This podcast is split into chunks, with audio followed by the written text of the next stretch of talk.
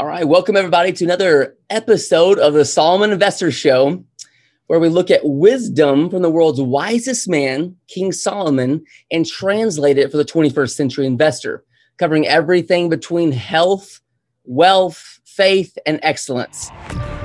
It's time to stop trusting the public markets and look to history's first trillionaire on how to build real, lasting wealth. Look, over the past 14 years, we've applied these exact principles in more than 300 plus transactions. Not one single investor has lost money. That trillionaire was King Solomon.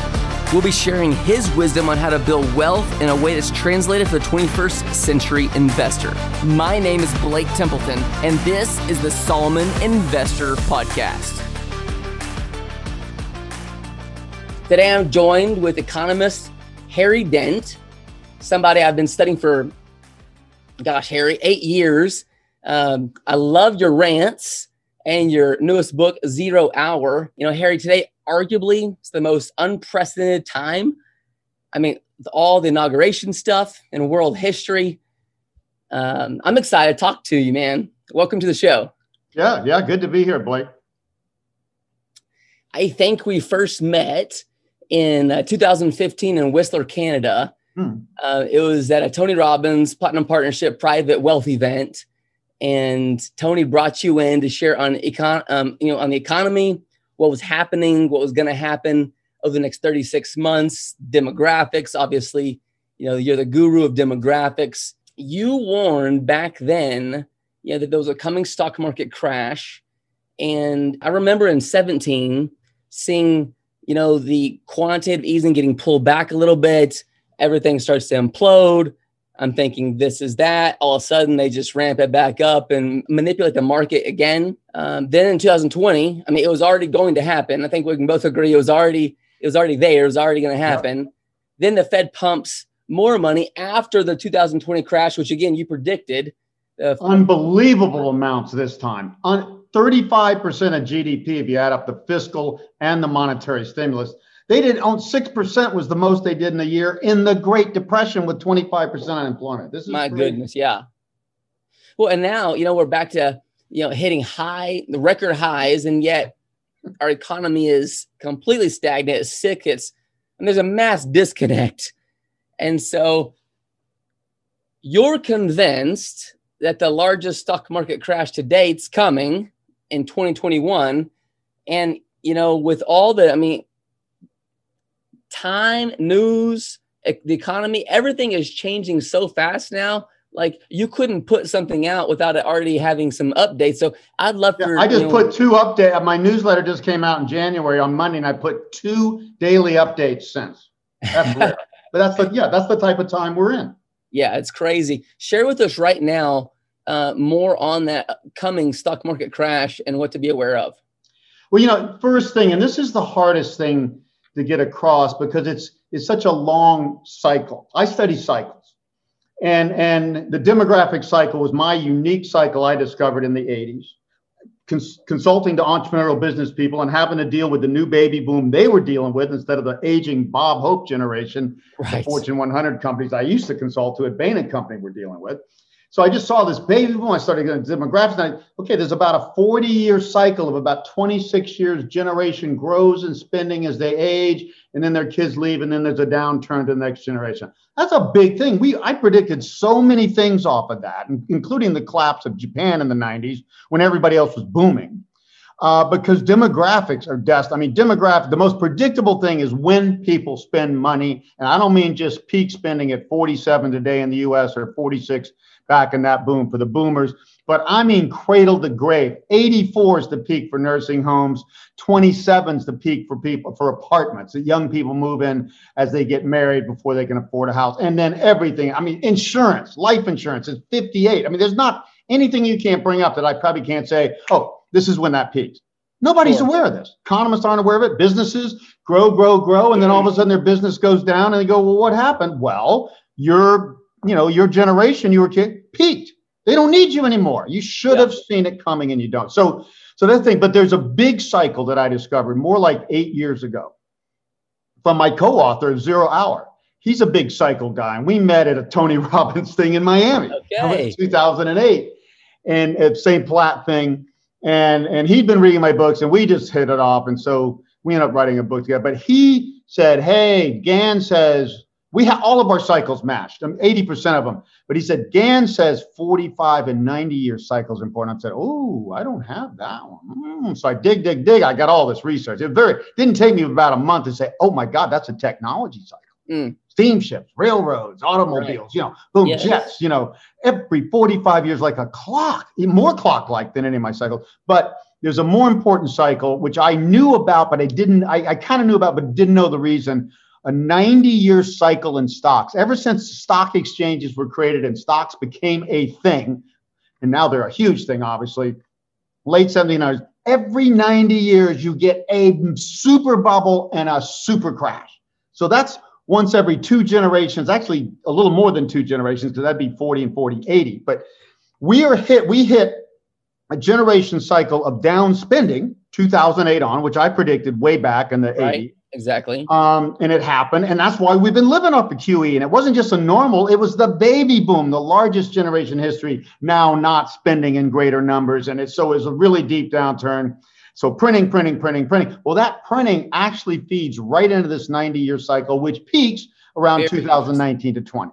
So, so the last 90 year cycle peak, which everybody would recognize, ni- late 1929 peak in stocks into late 32 crash 89% blue chip FANG like stocks went down. Yeah.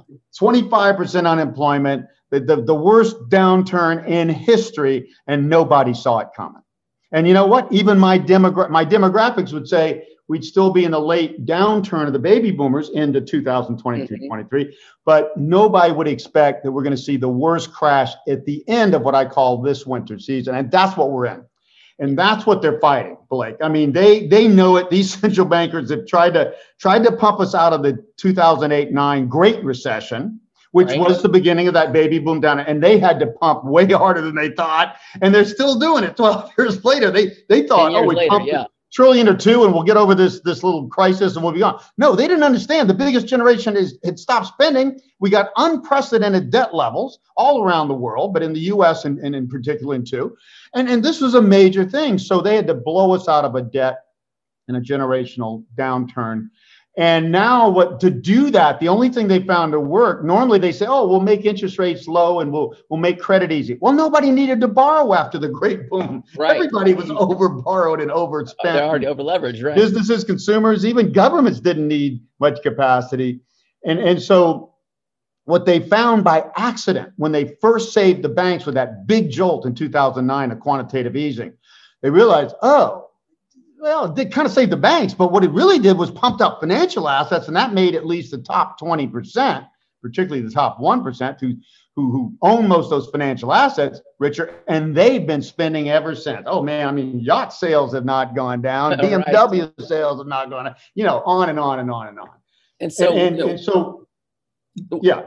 So that's so, where we're at. We're at, we're the top of this bubble, and they're fighting it harder and harder it, it wanted to blow, and the COVID was the perfect trigger. And they replaced an entire 20% collapse of the economy with, with 3.6 trillion of money printing, monetary, and now 3 trillion going on another couple trillion right. with Biden coming in in fiscal stimulus all in one year. And people don't understand how it's it's hard for most, it's hard to comprehend you know, a billion, which is a thousand million, but for a trillion, when they're dealing with you know a small six-figure salary, it's hard for them to comprehend how bad this is. And if you put that inside a business, like a tangible business, not a stock, but a real tangible hard asset, and you were that upside down, you, you would see it's how sick it is. So people don't understand how sick, I mean, even the publicly traded companies are. You know, I mean, we talk about the zombie companies. Yeah. Um, that's 19% of, of publicly, not small businesses, publicly traded large companies. 19% of publicly traded companies not paying their debt service, their interest, their principal. Explain.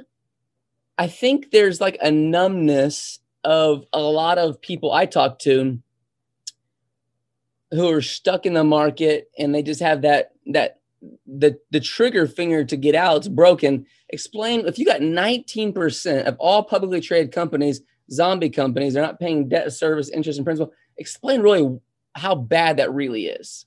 Well, see, normally those companies would be foreclosed on, but the banks don't have to foreclose because since the Federal Reserve is giving them constant liquidity and money, they don't have to declare, they don't want to declare losses and they don't want to foreclose and the businesses don't want to be foreclosed on. So everybody gets a free ride until something goes wrong and then the whole thing comes down. So what you have is all these zombie companies, you have in addition to that, people don't understand almost all of the stock market gains have nothing to do with growing earnings. Earnings are not growing. It's Correct. all stock yes. buybacks with cheap money and excess cash flow given for free to co- companies got their taxes cut by Trump.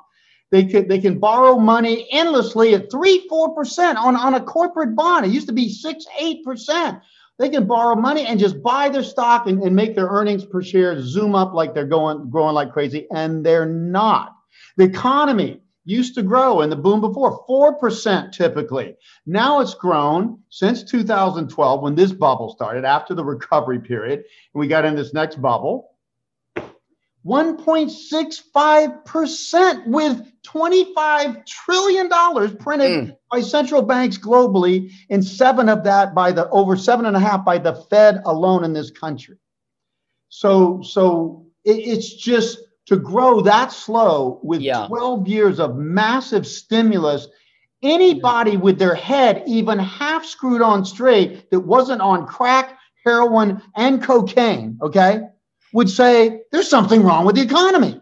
If you well, stimulate it that much and it only grows that much and my question is always what do you think we'd have if we hadn't thrown all this free money that's the, the question. That's just the reverse everything. Yeah keep zombie companies going keeps company stocks going up when when it's, it's so when this thing blows it's going to be so bad people are going to say what happened and what was anybody smoking so i'm just telling people in advance and people don't like to hear it. Nobody wants you to sure. it's, it's like telling a heroin addict they're going to die if they keep taking more heroin every day for the next few years. They don't want to hear it. That's a really good point. You know with 25 trillion being pumped in it's less than 2% inflation.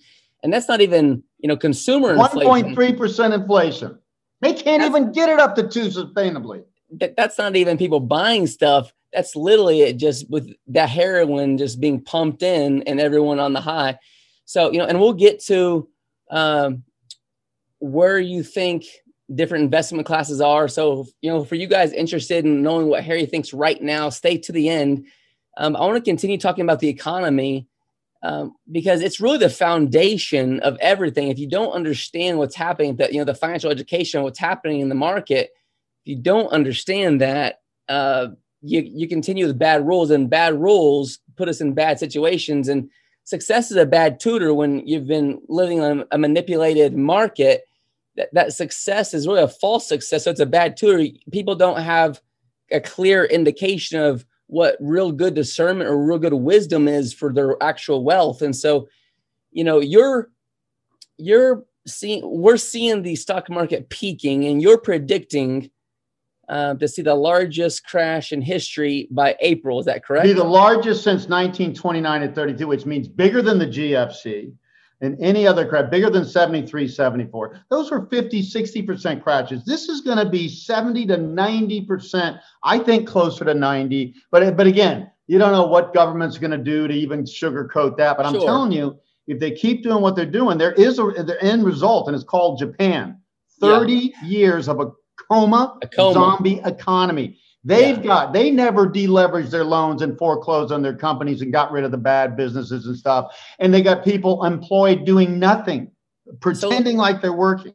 Let's talk about that. So if if that crash is going to happen, what can I mean? We've gone through quantitative easing one. You know that that that small amount of heroin didn't work. So you got to go bigger. You got to go stronger, stronger drug to to pump it full of more. So we go to quantitative easing two, and and that kind of had its life shelf. And then we went to quantitative easing three, I guess, maybe monetary policy three. And well, we're about to get three with Biden and whatever the Fed does next, you know. And correct me if I'm wrong, but this this is really, you know, a picture that it's unlimited printing. Yeah. It's on, and they said that from the beginning. Mario Draghi was the first one in 2011 to say, I will print unlimited amount of money to stop this downturn and to particularly stop short sellers from selling our crappy European bonds, especially so those, in Italy and Spain at the time that were just so defaulting like crazy. Those of you listening, you've got to ask the quality question.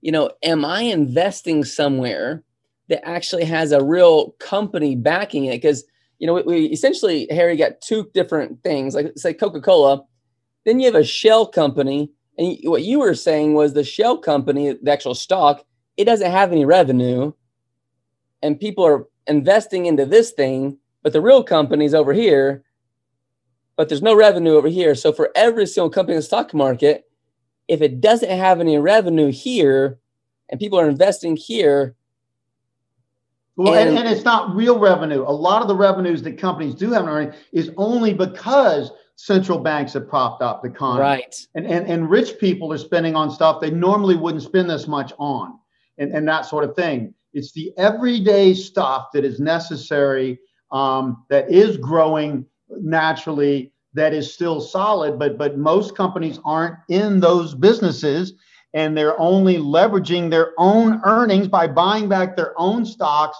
and investing to some degree in in in, in their growth, which is not even real.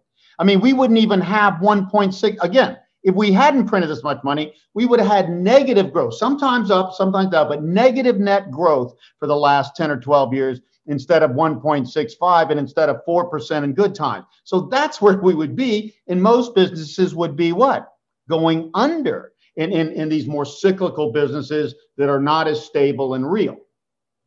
And another thing that people are having a hard time grasping you know, with this sugar daddy approach of this V curve is that, um, you know, the brainwashing of I'll just, you know, just set it and forget it, or it's always going to come back. And, yeah. you know, what I hear you saying is, you know, welcome to a new normal. It's not coming back. This next, this next crash, it's not going to come back. There will be no V curve. Is that correct? Right. Yeah. I, I just give you two examples from, from the last hundred years the 1929 to 32, the top most comparable to this because it was a super bubble. Uh, from that top, you would have had to wait until 1953 to get back to even 24 years. In other words, if you were retiring 24 a portfolio years. in 1929, you would have suffered an 89% crash in stocks and 30% in real estate and all this sort of stuff. Mm. And you wouldn't have got back to even until you were dead, long dead. Yeah. So this and, and then not... the same thing happened from the top in 68, adjusted for inflation of the stock market. That was the uh, Bob Hope generation before the baby boom. Even from there, that top, we didn't get back till 1993. That was 25 years later.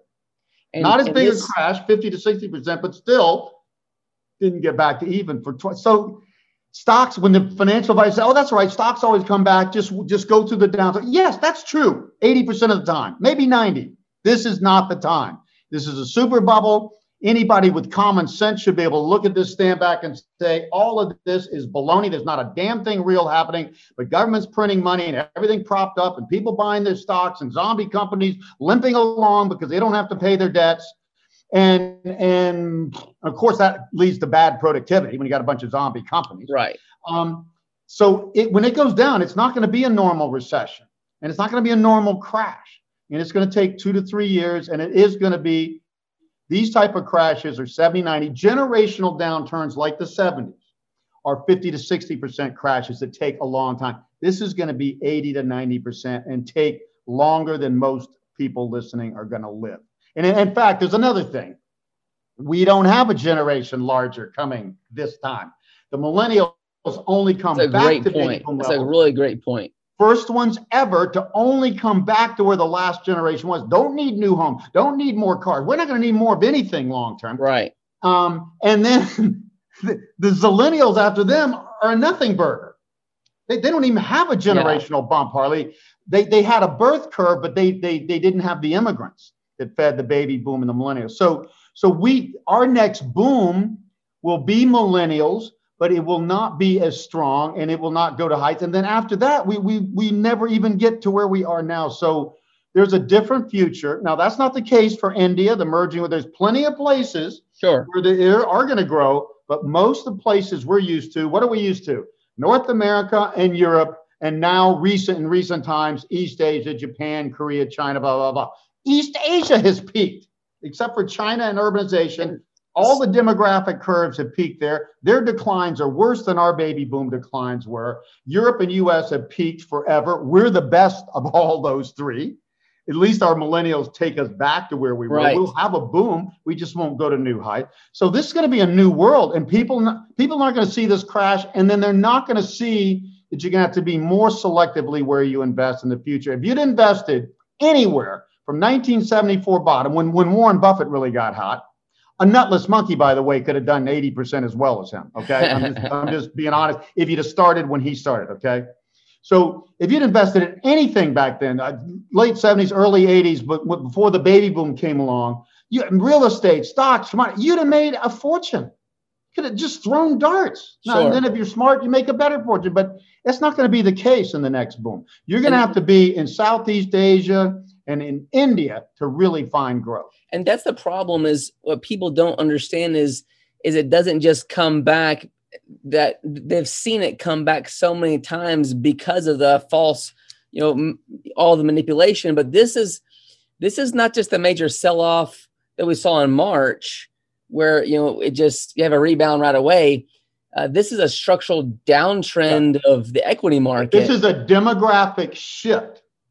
Um, and, and Japan's already seen. See, what I also tell economists, why doesn't everybody study Japan? They had their baby boom 15 years ahead of us and 18 years ahead of Europe. They went through the same bubble we've gone through, real estate stock. It crashed, and then they've been living on QE forever in a zombie company. They're now 30 years into a zero growth, zero inflation economy, and they are never going to grow again, ever. And they're about to see their millennial generation decline Abe's arrows were not what really happened here. The millennials pulled them out of that. The millennials are peaking right now in late 2020, early 2021, and they're going to have another steeper demographic line. Demographics have shifted in the developed world, and we're never going to grow like we did before. All the demographic growth from here on out is going to be in the emerging world, and particularly Southeast Asia and India. And you know, don't worry because that's 2 billion people to invest in. So there's plenty of growth, but it's going to be there. Africa too, but Africa's still third world corrupt, not the place to be for a good while. But but that's the place to be coming out of. You won't go wrong if you diversify in those areas. But if you go back and say, oh, I'm going to go back and buy Germany and Japan and China and, and US and Canada, you won't do so well. let's and you'll only do US pretty well in the. US. You're you're talking about this 90 year cycle for the stock market and we've hit it. You're talking about a um, a baby boomer generation. A 40 year generation cycle approximately which started down in 2008 so now their this one spending is already on the downtrend. Yes.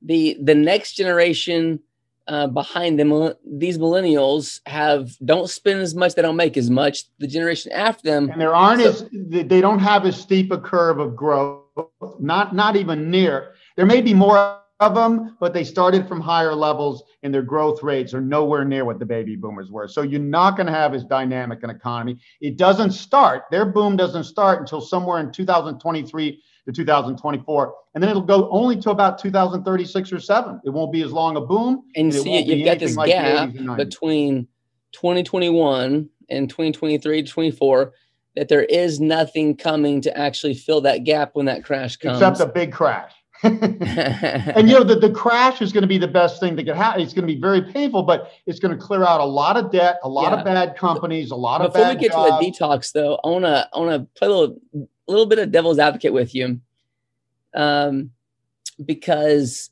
Fed has had many things up their sleeves from the Q. I mean, before Q one even came, like that was not even a thing that you could just pay your way out by making printing fake money. So, if we understand that Q one and Q two did did something, but the more they printed, the less it did Unless they and then Q, then now we're- we've literally printed over three trillion, and it barely was a blip on the radar. If now they can print unlimited, here so here's my plain devil's advocate with you. How why why would there not be another V-shaped recovery if it has this massive crash, what, what's there to be? All the industries that could come back have already come back. Travel's not going to come back overnight. It's going to be a year or two minimum. Cruise ships, airlines, hotels, certain sectors of, of retail, um, commercial real estate has been cut forever. It'll so come back, office, but never back to where it was ever, ever malls, again. retail. There, there's, I'd say 20% of the economy never comes back. Again, my experience in Puerto Rico after the hurricane, three months wipeout like COVID, nothing happening, and then a slow comeback. Even today, years later, 20% of the small businesses and restaurants around me never, ever came back and never, ever will. So you don't recover. And where do people spend money, especially in COVID day? Okay, people got a little extra money with all this stimulus. What do you do? I can't do. I can't even travel.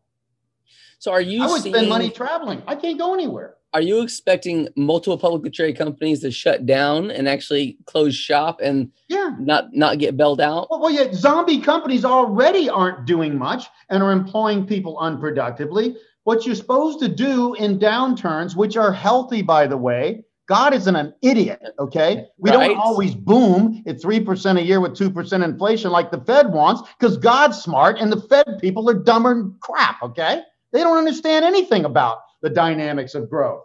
It's the play of opposites. You can't have booms without bust, inflation without deflation. Guess where the innovation comes? With high inflation or deflation in downturns. All the innovation comes there. If we don't have downturns and don't clear out stuff and force people to change, what did COVID do? Force people to go online. Now they're going, why didn't we do this before? What was wrong with us? That's how innovation happens. So the Fed wants to have a machine and make everybody happy so they and the politicians can stay in office and they're doing the wrong things. You know what the best result, and I cannot wait? We're not going to have central banks much after this. They're going to lose so much credibility. When they fought this thing for over a decade, created the biggest financial asset bubble. You know how much finance? Talk about trillions. Let me give you a good number 507, still going up. Trillion financial assets in the world, six times the global GDP at 86 trillion. Six times GDP. That number would normally be two to three, and debt would normally be one and a half to two. Now, debt is, is four times, and financial assets is six times. This you got that much trillions that's going to have to disappear. Unproductive money just going into speculation, not creating real jobs and real goods for real people that are sustainable like the real businesses are doing, mm-hmm. who will survive this downturn. It's the crappy businesses, the speculative businesses, and all this funny money and all these zombie jobs. They disappear. That clears the debt to grow again and have more productive jobs. So People won't get them... off their ass like COVID showed and do something more innovative until it gets kicked. I fully agree with that. What keeps the Fed from, you know, buying ownership into the companies and you know feed nothing. They'll just keep doing this until it doesn't work. You get you get diminishing returns on anything. My my thing when people when I see this thing, I say, look, I I've spent the last decades in in San Francisco and in South Beach. Okay, home of drug addicts. Okay, homeless people and everything. Anything you want. Anybody understand addiction? Addiction, you're taking more and more of a short term enhancing drug. What it doesn't matter what it is, makes you feel better or makes you perform better short term at an ex, at a long term expense of your health. Okay. Well, you keep, and it's exponential. It takes more and more. They call it tolerance in the addiction industry. More and more to get the same high or to keep from coming down from that high. Oh, the more and more you take, the faster your body deteriorates, addiction only ends in one or two scenarios you die or you totally collapse after everybody told you you should stop and you don't do right. it anyway nobody right. ever you totally collapse and end up in rehab and are forced to stop or die if you don't that's all there is no other outcome when you take more and more. This is a financial drug. We're taking more and more QE and zero interest rate. Should zero interest rates be zero forever? Why do you think there's a rate for interest? So right. businesses have to invest it productively and clear a hurdle. It's a when it's zero, point. they're going to waste it. You can you can make money doing crazy, stupid leverage stuff. Any moron can, and that's what Wall Street, a bunch of morons Harvard MBAs like me, morons, making leveraged money off of cheap money that a nutless monkey could do, and they'll do it until it blows up, and then they'll all be out of jobs, and nobody's going to cry when Wall Street goes down. It's a great point, and you know we both agree the writing's on the wall. Stock market's completely propped up. It's massive money printing machines, very sick. It's stagnant. Um, the drugs have been pumped in. They're less and less effective, and so let's talk about the detox. What actually what is going to happen by virtue of its it's forced by the law of nature what's going to have to happen in that detox to actually have a full cleanse system? Well what has to happen is, is the system has to fail enough that the central banks can't bail it back out quick enough. And that that that almost happened in covid but they really i mean they really stepped up. They saw that coming. They knew it was going to be a 20 they were going to knew it was going to be a short-term depression. They replaced 20% of gdp that's ridiculous. At a great expense. Now that costs real money. Real. I mean, we had 3.2 trillion dollar deficit in, in in a in a growth period, not in a depression or a downturn. Next year, in, in a real downturn, it's going to be four trillion plus. I, am right. I'm predicting today by 2024, okay. federal debt's going to be 40 trillion. And you know what? I predicted that years ago because it's been doubling every two administrations, five to 10 to 20, and then Trump comes in, two administrations later, 2024, 40. It's going to get there through huge deficits. You can't keep doing that. So we did this just to get over a three or six month COVID crisis, 35% of GDP. So what are we going to do next time? Print 50%? There's a point where it just doesn't work. And, and where have we gotten off of that? Well, we avoided a downturn, but we are not at better levels than we were people say, well, we're not. There's a lot of industries we know that haven't come back, jobs haven't come no, back. Correct. It's all, all okay because the government's giving anybody unemployed or any business struggling, oh, here's money. Well, and, and if we're honest, I mean, the majority of small businesses are absolutely suffering. I mean, you you've shut the country down. The PPP loan was a joke. Of, yeah. not, not, a lot of the businesses don't get that, even though they could. It's too hard or something goes wrong. But and, and they cannot, unlike the big public companies, the zombies, they can't float a bond at three or four percent and raise money easily. They have to go to a bank. Yeah. And you know what a bank says to a small business in the COVID period where everything's uncertain? giving you a dime. And if we are, it's going to be at shark rates. Right. They can't get so, the money. So when when is it, Harry, that the American people will actually like click? They lose trust in the U.S. dollar and the stock market in, in total. Well, when you know, that click? That's what it takes. and, and, and it's looked like that before. I've thought before, then I had to go back to my subscriber and say, no. I mean, because I'm always telling, look, you'll know it how you have it when it when it really peaks, you'll have a very sharp crash like the COVID crash. Um, and, and, and in this case, it'll happen the next time. I'm predicting it'll be 46% instead of 35% because every crash since 2018 has taken us to lower lows and gone deeper. And there is a depth that you go to when people finally see, oh, this isn't working. We've done this now four times, and this crash is even worse, even though they printed 10. By the way, you said earlier, QE2 printed the same amount of money in eight months that QE1 printed in 80 months, a tenth of the time. They mm. had to hmm. print exponentially more. So, so you can see how if we had to do that, okay, let's say we got to print that much in 80 days three or four trillion monetary and another two, three. There's a point where people say, this isn't working and I'm running. People run out of the stock market, smart money for, you know, so there is that point. It hasn't happened yet. I, I feel like we're getting close here because, um, you know, eh, now we got mobs storming the Capitol. Right. You know, and, and I hate to say it, but I mean, you know, now the Republicans finally figuring out Donald is a little crazy. I've been saying for years, does he have to start drooling when he talks? Does his colon bag have to start leaking while you know while he's walking? I mean, what does it take? Everything he's done has been crazy, against the grain, some of it good, some of it bad, but he's not a sane person. And and he is incredibly selfish. And and he just threw the Republicans under the bus with his $2,000 stimulus thing. Um, how long before this fails? Well, I yeah. tell you, just last night, Trump lost a lot of credibility. Yeah. The other side's seen this forever, but his side is not saying people are fleeing him at the speed of light. That's a, that's a sign. Yeah. And again, I think there's perspectives on both sides of that. That's that's hard because there's so many different facets. But you know, back to the economy and and people's you know, for my for my listeners, it's this mindset that they've got this nest egg, whether it's 250,000 or a million or whatever it is, and they've they're putting it somewhere and they've been, you know, propagandized to put it in the stock market. Yeah. You and, have to go there. You can't get any money on safer bonds. And so at this point, the realization for most, you know, these are the baby boomers and they're realizing I don't I don't have, you know, 30 or 40 or 50 years to to recycle and let it come back. I've got to actually have a storehold of wealth. I've got to put it somewhere that's not that because I can't have the volatility. And then I've got to actually make something. So as a Solomon investor, you know, in what we really talk about is King Solomon, one, he wouldn't have done derivatives or quantitative easing or you know make yeah, coins. something for nothing in King Solomon's age. Yeah, I mean Old Testament age. No something for nothing. You literally worked hard for what you got, and you know there was it was built on this you know direction of actually hearing from God. He stepped into being a king.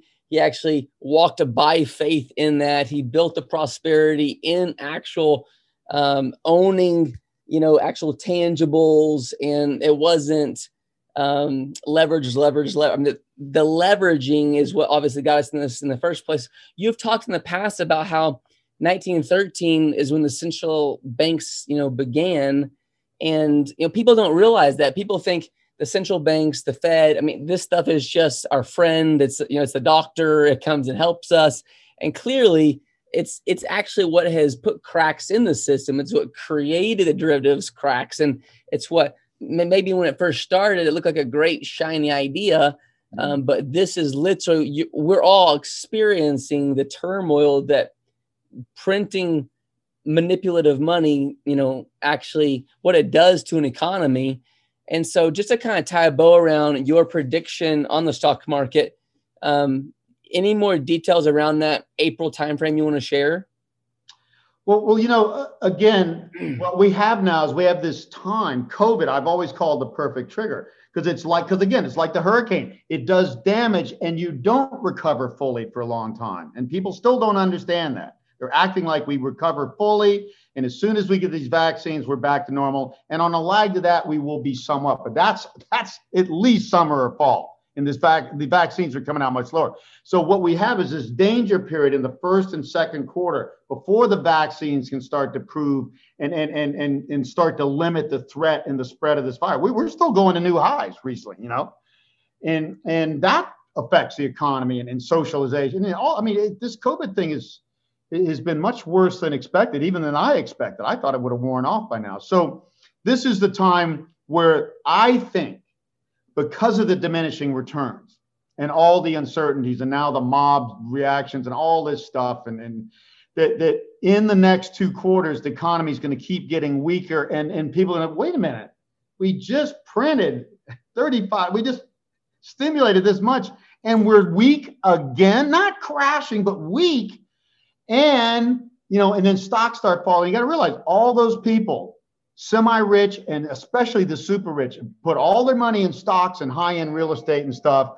And that stuff alone, crap. We don't need banks to fail. We don't need loans to fail for the next crisis. $507 trillion of financial assets just loses 20% and then 30 and then 40, 100, 200 trillion dollars two and a half times GDP, I'm predicting will disappear in the next several years and not come back. That is alone causes a depression because rich people will be the fastest to stop spending now and they'll be dumping their yachts at 20 cents on the dollar. oh, that they borrowed against. Oh, and, and, and loans will then fail.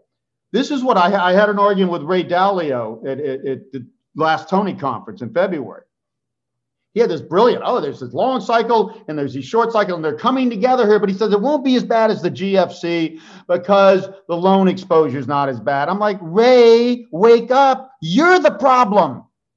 You're the biggest hedge fund manager in the world. People poured money into hedge funds like yours in this overvalued stock. It's that bubble that's going to burst, not the loan bubble. And then when that causes the economy to go down, all these loans will default. Loans are way overstated, but loans are not going to be the biggest trigger at first. It's going to be this bubble itself finally bursting, and I think that's what's ready to happen. How much higher can stocks go? You even notice after all this stimulus, they went back up at first couple. Now they just ooh, I, all my stocks now are in S&P, Nasdaq, Russell. All of these are in narrow channels, just edging up, and I think they're getting ready to blow between now and mid-February is my forecast. And the next crash in within two to four months will be 45% in the S&P and over 50% in the tech stocks and Russell 2000. And that's when rich people and everybody's going to feel it and say this failed again. And yeah. that's when the rich people are going to go back and say, hmm, not buying another BMW, not buying another yacht, yeah. not buying another uh, my third vacation house in Australia, yeah. which I'll never get to, but it's a good investment sort of stuff. All that stuff will stop, and then boom, you will not be able to print enough money when that gets enough. So momentum. how That's does that point. How does that integrate with your um, four year presidential cycle and how that ties into a you know a bull market? Well, yeah, the four year presidential cycle is done that because because the Fed used to pump. It was the Fed pumping a little and then not in the midterm. That's done. All they do is pump. Yeah. That cycle's gone. Right. What cycle is still here, other than the 90 year and the 40 year generation, 20 year cycles, booms and busts within that generation, and it's particularly the 40 year, which is the demographic. The next, the last, the last 20 year cycle, a 40 year cycle hit in 82, and then 2002 20 year, and then 40 year cycle and 20 hit at the end of 2022. So this crash, I had had Blake this target back to the 80s when I came out with my demographic theories and this whole boom and bust. The baby boom by 2022 to 22 will be at the bottom of their cycle downturn, and this 20 and 40 year cycles will intersect in late 2022. And late 2022 will be the lowest we ever see the stock market in our lifetimes or our kids' lifetime. Mm predicting that back then just on basic cycles. And now they, they, they've just delayed the top of this a bit, but I'm telling you, the more they pump it up, the faster it'll crash. I say by the end of 2022, early 2023, stocks will be down 70, 90%. Real estate, unlike the GFC, down 34%, will be down 50%. And high end real estate will be down 70, and junk bonds will be down 60. We're going to destroy that 200 trillion globally. And in the US, that number out of 125 financial assets trillion is about 60 trillion dollars disappears. That's three times our GDP. Poof, mm. gone. You think you can spin your way or you can print your way? Oh, okay. That, well, I'll tell you the number. The Fed in the US would have to print 60 trillion to offset that deficit. You wow. think they can get away with that? Right. yeah, there's a I point in which so. the uh, the Ponzi scheme has to stop. Ponzi scheme has to stop. Yeah, this has been the greatest. I have to give it to him. This has been the greatest, and anybody like me who's fought it looks like a total idiot. And I'm sorry. And, and people, I had a guy in Australia. He's the Donald Trump of Australia, real estate king there.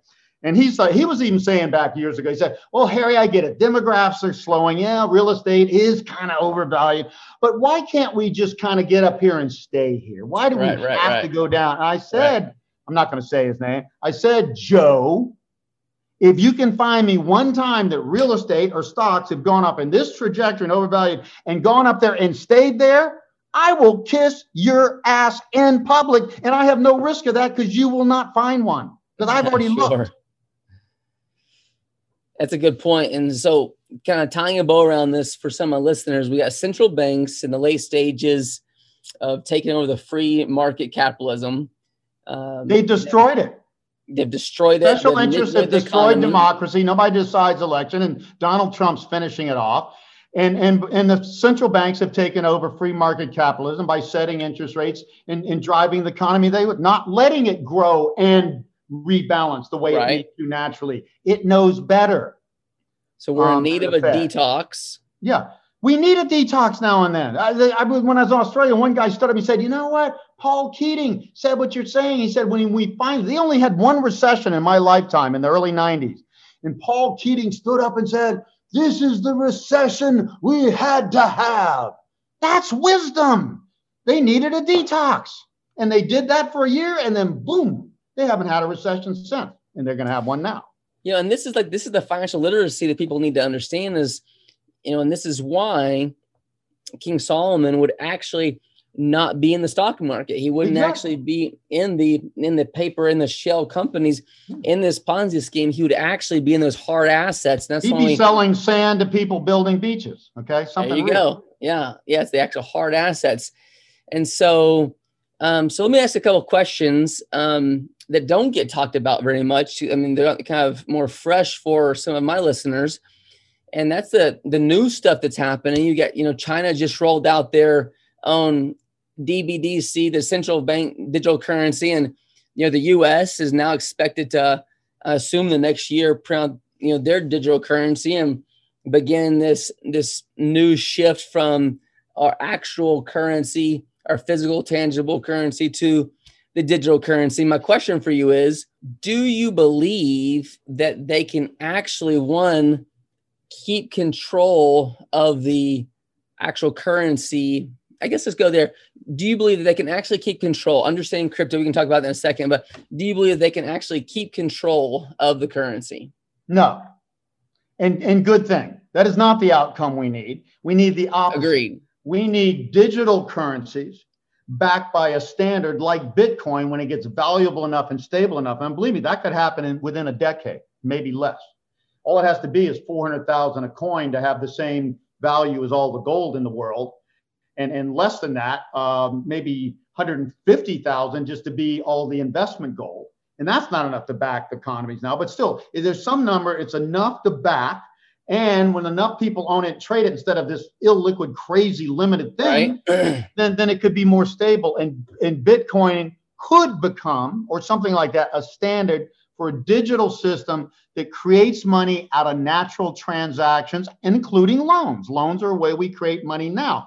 The right. difference is central banks are always in the business of stimulating their economy, pushing more loans and lower interest rates and, and, and tax savings and all this stuff to manipulate. And oh, and they want to push down their currency by their currency. So their exports are more competitive, even if they're not. This is all cheating. This is all not in the interest of real business and the free market system. And that's why they're destroying it by printing money and taking over. So what the new system needs to get, and we're not going to get there overnight.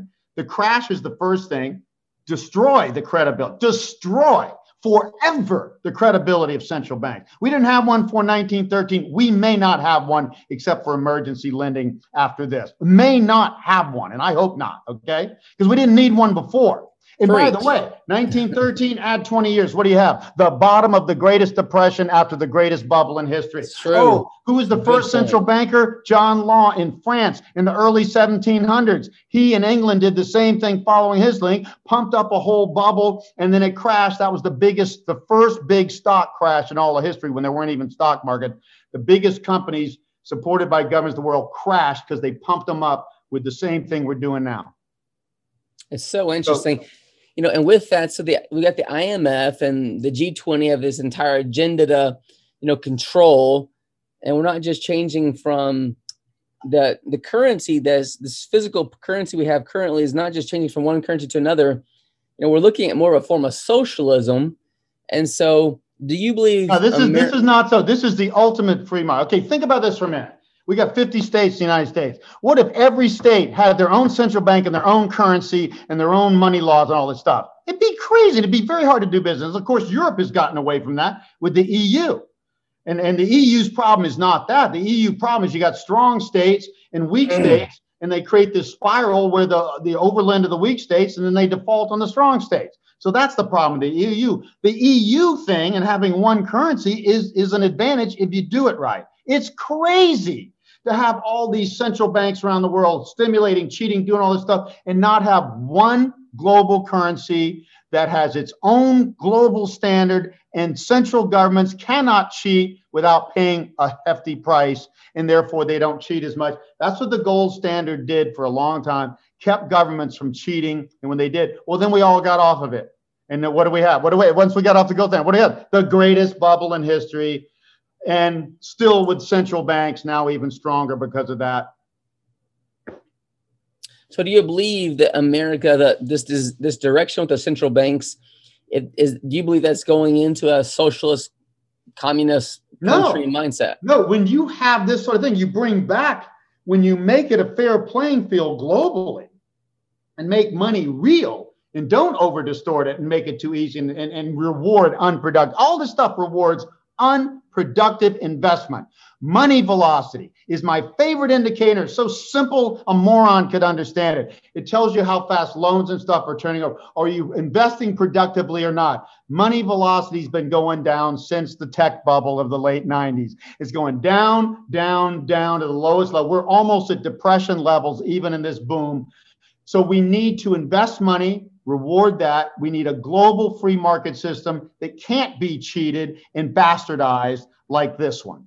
This right. is that's the tree. We have to bring free market capitalism yet. But you're Digital talking about something more like Bitcoin more fast right? moving and dynamic.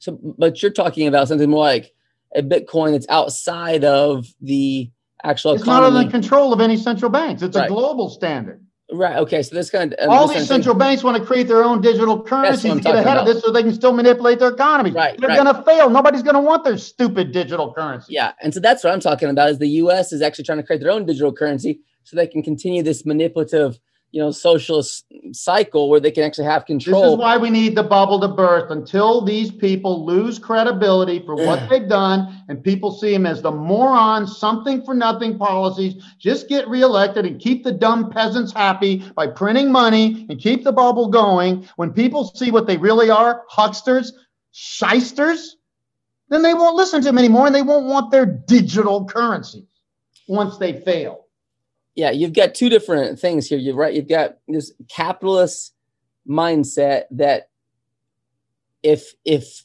if you're if you're controlled by a central system, it's a manipulative system. You can't really be a capitalist system. This isn't a central top down. See, here's the point. It is a bottoms up system.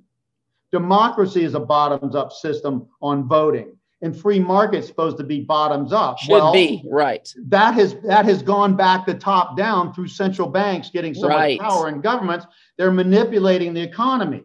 A, a bottoms up economy cleanses itself. Your body doesn't need half the crap you give it and all right. the medicines and stuff. It knows how to heal itself if you just do some healthy, simple things. It knows how to heal itself. And 90% of the drugs we're taking are making us sicker, not for.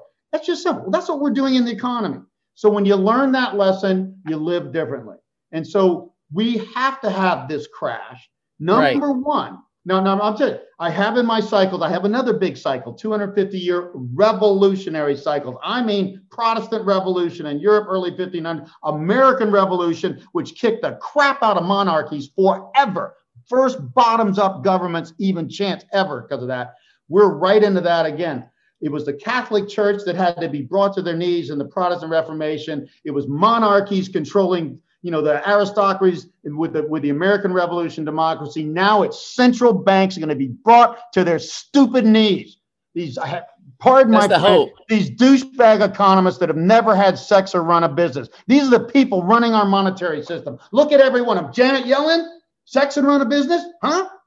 Right. Ben Bernanke. Yeah. I'm with you and understand. I mean, that reminds me more of like Hitler came into power. They had to actually first print money and crush the economy, and yeah. then wipe out all the you know small and uh, entrepreneurs and small companies. So understanding this, um, you've got a crypto, you know, that's birthing. That's could become something stable like a Bitcoin over uh, time. I mean, it's not going to be the safe haven in the downturn. It may at first, like gold. Gold was not the safe haven in 2008 when when the crap hit the fan. Okay, it will not be gold nor Bitcoin will be this time, but it emerges out of this. The and, and when I do give, and I give a lot of lectures to the crypto industry, even though I'm not an insider and, and don't understand their industry, I do understand how new technologies emerge and they do they see my scenario is paving the way opening up the fairway for these crypto digital currencies to merge more clearly because central banks are only blocking this. Sure i fully agree. And you i mean you see it slowly gaining legs. Um, you see you know people like michael saylor investing 500 million of his you know publicly traded companies treasury into bitcoin. You see um, it used to be obviously just a mom and pops. I mean, even three months ago, I would have said, Um, it's a terrible investment. Now, now it's something you got to look at. You got to you got to keep it in your actual peripheral. You got to understand where the economy is going. Paul Tudor Jones, one of the biggest traders in the world, is now using Bitcoin as his hedge against inflation instead of gold because it's more powerful and more leveraged and it's having bigger moves. And I don't think there's going to be inflation, but he thinks there might with all this money printing. The point is, he would have bought gold to hedge that in the past. He is buying Bitcoin. Right. That's a good point. You know, I think there's and they call it digital gold. It's not yet, but it could become yet, that. But it very could become that. You're right. And I think there's 20 different institutions now that have filed paperwork and with the U.S. Securities Exchange Commission last quarter, you know, prepping to invest into a grayscale Bitcoin trust. So I mean, it's moving that direction. Which do you see? I see that as a life raft to get out of the system, to get out of the central bank system. Do you see that? Yeah, but, but number one, the central bank system ha- is too big and in the way. It has to fail. It's got to break. And then these life rafts can grow and prove themselves out of the ashes. And, and they think they're just going to take it over. I don't see it that way. I see the old system failing because this bubble burst. That, that, that Bitcoin will may go up to 300,000 even and then crash back to three to 10,000 and then become the next great growth thing for decade. You know, just like the, I, I, I actually, when I'm uh, talking to the crypto people, I say, you are the internet on a 17 to 20 year lag. Same, you're emerging now like the dot com. The dot coms were crazy overvalued in the early stages and then crashed 94%, folks. Sure. 94%, including Amazon. Okay. And then became the greatest boom in history in technology for 20 years after that. So after two, 18 years. Okay. I see big going higher at some point, crashing with the rest of this bubble and emerging out of it as the new digital monetary system. And in fact, the best definition of blockchain, Bitcoin is the potential standard for such a digital system. The, blo- the bu- definition for blockchain is more important. It is simply the digitization of all money and financial assets, making it private and transparent at the same time, efficient, fast moving, adaptive, dynamic. It is ultimate um, underpinning for, for free market capitalism on a global level, which no other system can be. No central bank control systems can ever be global because everybody's cheating for their own good. And right. that's how we got in this bubble. Everybody out cheating at you, everybody with more and more bubbles until it blows. That's what we're doing blowing up bubbles to cheat because whoever cheats the most wins in the short term. At the end, the whole thing blows. We're doubling down, doubling down, and it's going to blow. That's not a good system. It's not a good system at all. Yeah. So the, the central system has to break. It's got to actually be destroyed. And out of those ashes come new things. Um, coming back to just the big picture, 10,000 foot up big picture is, you know, it's really good for us to turn and look at why we're actually investing in in in the first place and it was never to ride the roller coaster you know for most people they're not doing the day trading they're actually doing the set it and forget it. they're doing this long game and so it's now time for especially for my baby boomers it's now time for you actually process you know if you haven't already everything harry's saying because the writing is on the wall if you're in the market I mean, when you're when you're in your head, you're dead. When you're in the market, you're gonna die. It's it's literally upside down. Um, Harry's explained that in a, a very clear pathway, and that's why, as a Solomon investor, the things that we know that are tried and true, you know, are those um, tangibles that we can control, that we can actually control the traffic, the marketing, the actual sales, the closing. We buy low, we have appreciation. It's not sexy you know, it's not the things that have all the roller coaster highs and all the smoke and mirrors, but but it actually makes money. So the the wedding venues, the self storage, the mobile home parks. I mean, this is the stuff that actually you know, basic cash, positive cash flow businesses needed in good and bad times. Yeah. That's that's the real stuff that'll do the best and, and grow. And then we grow out with that, and then more stuff gets added, you know, as we get wealthier again. But that that, but, but the most important part, Blake, is really simple. This is not an ordinary bubble, even. It's not an ordinary stock market peak. It's not an ordinary boom, and it's not an ordinary recession or downturn. This is a once in a lifetime thing. If you do not see it you will largely be wiped out by it, and most people will, unfortunately. And they were in 29 to 32. Yeah. Everyday people lost their jobs, and rich people lost all their money. And you know what? Who's going to lose the most here? The ri- who's gaining the most from the bubble? The richest people, the top 0.1%, 1%, 10%, and 20%. The 80% have almost nothing in the stock market or or bubbly real estate in Omaha somewhere, okay, or Ohio. They don't. It's the rich that are going to get hit when this thing finally goes down. And that's going to cure our income, our, uh, the highest income inequality since guess when? The late 20s and the last great bubble, which always makes the rich richer. This is going to cure the inequality policy overnight. And economists have some 20 year plan to deal with it. Going to cure it overnight. Just let the body do a detox. Just let the economy have a detox we will solve so many problems so fast. It'll be painful. Anybody going through a detox No. Watch a heroin addict when they go down, okay? It's not it's pretty, real. but it's, it's the real. only way to get the drugs out of your system and get healthy again. And when you do, boom, you got a clean slate. That's all we got to do. That's the big thing. So they're not going to do it by choice. So they're just going to have to blow. So, so the hard part for me and for you, it's harder for me, is to figure out when the damn thing's going to blow. It's going to blow. And I think the high, I just keep telling people, here's the times when it's likely. I say February, March, watch out. It doesn't happen then, okay. Then then I'll have a, you know, another time. But that's that's the, the risk period now. And yeah. the closer we get to those vaccines, if they can get to the vaccine, then we may just end up like Japan and just stay in a zombie company, never grow, but never have a deep downturn.